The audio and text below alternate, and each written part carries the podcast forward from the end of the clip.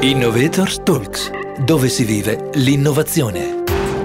Benvenuti all'ascolto di Innovators Talks. Sono Angela Tumino, direttrice della Management Academy alla Polimi Graduate School of Management, la business school del Politecnico di Milano. In questo episodio parliamo di innovazione e sviluppo sostenibile. Sviluppo sostenibile vuol dire imparare a operare in maniera equa e dignitosa per tutti, senza compromettere le opportunità né delle generazioni presenti né di quelle future. Questo paradigma spinge le aziende a non focalizzarsi unicamente sul profitto, ma a considerare più in ampio il benessere e il miglioramento della qualità della vita. È un concetto molto attuale e ci sono tante aziende che si stanno interrogando su come riuscire a renderlo anche concreto. Ecco, oggi abbiamo l'opportunità di confrontarci con chi ha creduto in questo paradigma già da molto molto tempo, ben prima che la sostenibilità sostenibilità entrasse a tutti gli effetti nelle priorità delle imprese. Abbiamo qui con noi Sonia Malaspina,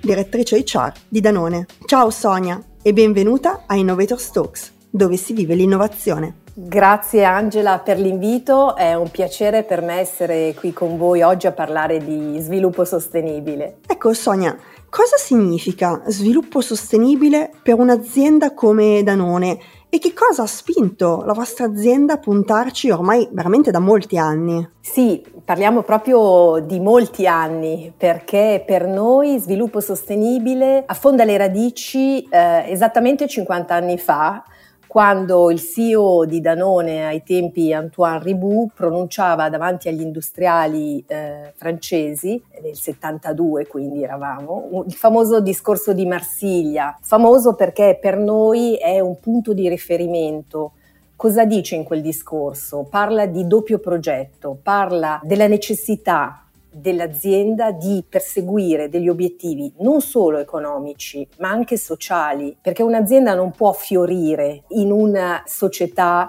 eh, che inaridisce, che no? lui usa l'espressione del, del deserto e quindi la responsabilità sociale dell'azienda per noi è un fatto storico, no? E in questi 50 anni abbiamo cercato di mh, costruire su questa visione e di eh, svilupparla, no? Di, di, aggiornarla. Cosa significa per noi oggi? Per esempio, eh, significa che Mm, siamo diventati società benefit. Questo vuol dire che il nostro statuto societario eh, vede il perseguimento di obiettivi economici e di obiettivi sociali.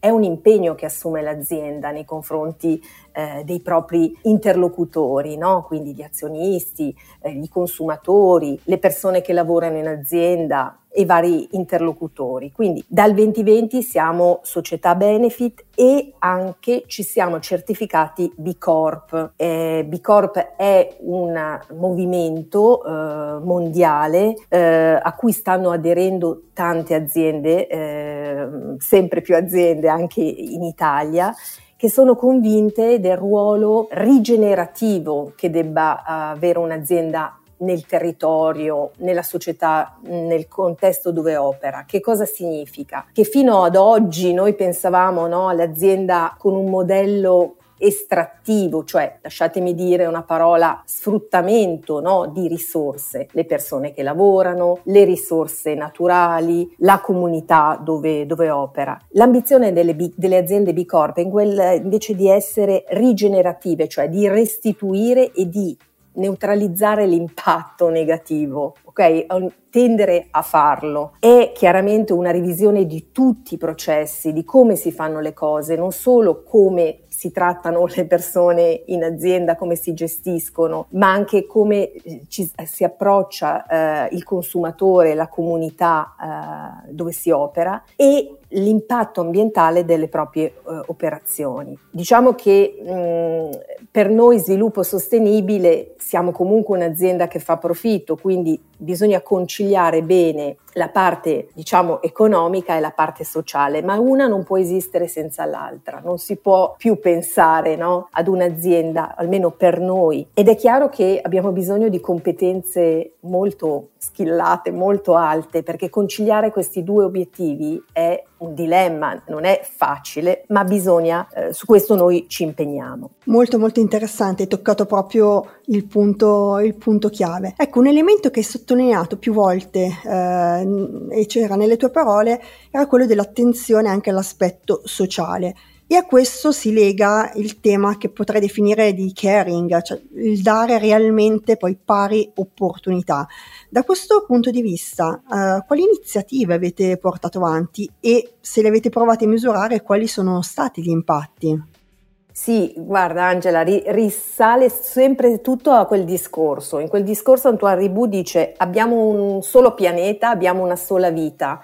Ed è vero, cioè se ci pensi dobbiamo prendercene cura, cioè prenderci cura dell'ambiente che è attorno a noi, di noi stessi, delle persone che, con cui uh, operiamo, agiamo. Quindi diciamo che la, la keyword, se vuoi, eh, la parola chiave è proprio cura delle persone, cura del pianeta e delle comunità dove, dove operiamo. E quindi questo si, si, deve tradurre con un impatto, con un'azione, non possono essere solo belle parole, ok? Ma eh, diciamo che in questi anni, eh, e precisamente eh, dal 2011 noi abbiamo iniziato a prenderci cura eh, del, della maternità, perché eh, dalla mia esperienza la maternità nei posti di lavoro era un tabù, no? ma in fondo con il 50% della mia popolazione aziendale eh, femminile è chiaro che eh, c'ero un ritorno economico del, del prendermi cura. E eh, di fatto eh, che cosa abbiamo visto? Che cambiando le logiche, quindi non negando la cura all'interno delle organizzazioni, no? quindi pretendendo che le persone entrano in azienda e sono perfette lasciano fuori tutto quello che, che le riguarda no? della vita, quindi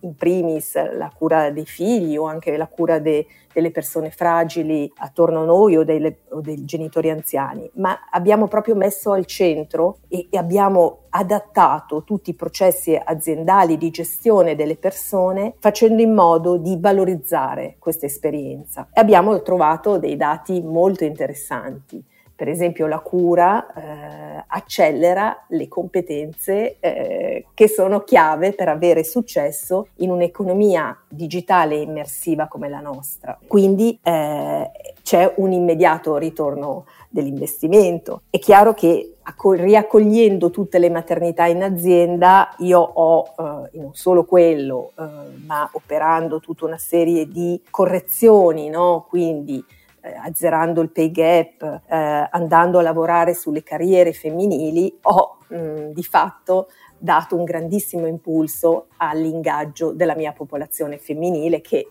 costituendo il 50% ha portato all'ingaggio dell'intera azienda e questo è un altro mh, ritorno sull'investimento. Ho azzerato di fatto il turnover delle cosiddette regretted loss, no? parliamo tanto di great resignation come fenomeno, ecco noi non ce l'abbiamo, riusciamo a trattenere le persone, ci aiutano a conseguire i risultati. Un altro azzeramento, l'azzeramento dell'assenteismo e il fatto di avere dei tassi di ingaggio che ci hanno permesso in questi ultimi dieci anni di essere, mh, entrare nelle categorie delle Great Place to Work Institute, quindi una percentuale di ingaggio che è fondamentale oggi eh, delle nostre persone per conseguire i risultati di eh, business in un contesto sempre più sfidante e sempre più difficile. Per cui diciamo che eh, la cura non è qualcosa che va in contrasto con i risultati di business, ma assolutamente è un boost, no? è, un,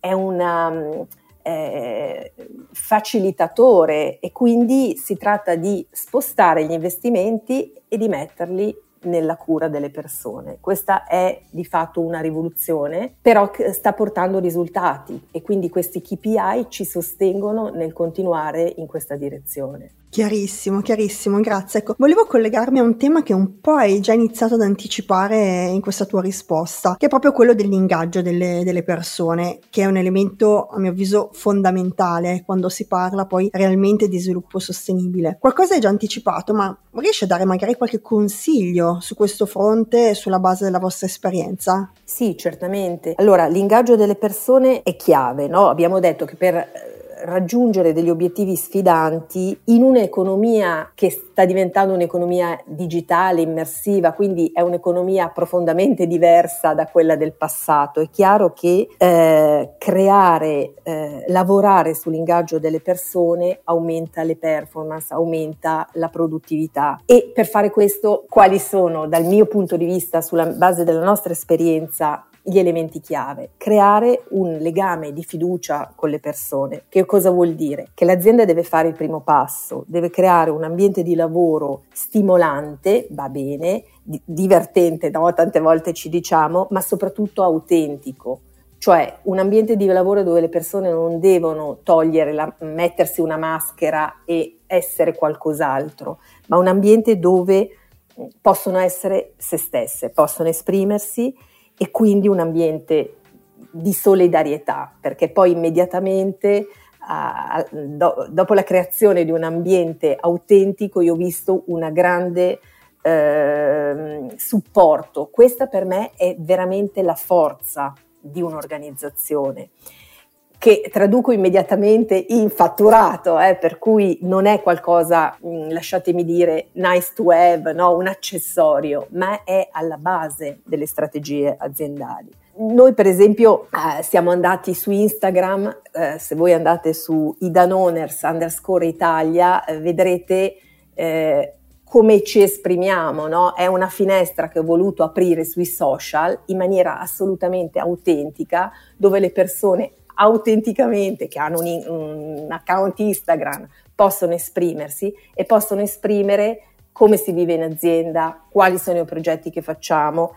Eh, è chiaro che ho un'assoluta fiducia di quello che postano le mie persone, non ho bisogno di creare QA o di creare una comunicazione finta, deve essere una comunicazione autentica. E attenzione, non siamo perfetti, siamo assolutamente imperfetti, però sull'autenticità sulla fiducia diciamo che costruiamo e per ora riusciamo nonostante i contesti sempre più difficili e sfidanti a mantenere un ingaggio delle persone molto alto eh, che permette quindi di conseguire quegli, quei risultati. No? Eh, io penso che l'ingaggio nella mh, economia digitale immersiva dove stiamo andando in maniera molto veloce sarà un tema fondamentale, come creare ingaggio in presenza quando siamo sul luogo fisico di lavoro, come creare ingaggio quando siamo online, dove non abbiamo tutta l'esperienza, ma abbiamo solamente la vista, l'udito, ma non, non, non, non mettiamo all'opera tutti i nostri sensi. Quindi riuscire, riuscire a fare un mix, eh, perché ormai si vive in maniera ibrida, è una realtà, ma riuscire a eh, lavorare bene sull'ingaggio in queste due dimensioni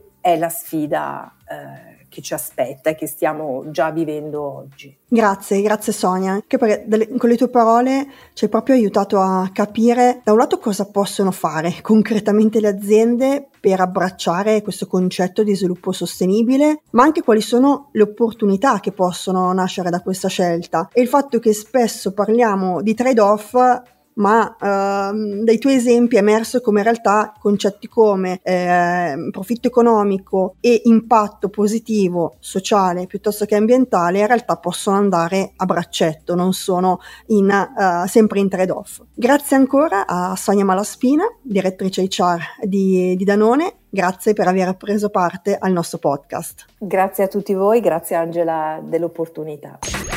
Continua a seguirci e a vivere l'innovazione insieme a noi. Visita il nostro sito gsom.polimi.it slash innovatorstokes22 oppure ascoltaci sulle migliori piattaforme di podcast. Un saluto da Angela Tumino e dalla Polimi Graduate School of Management. Innovators Talks, dove si vive l'innovazione.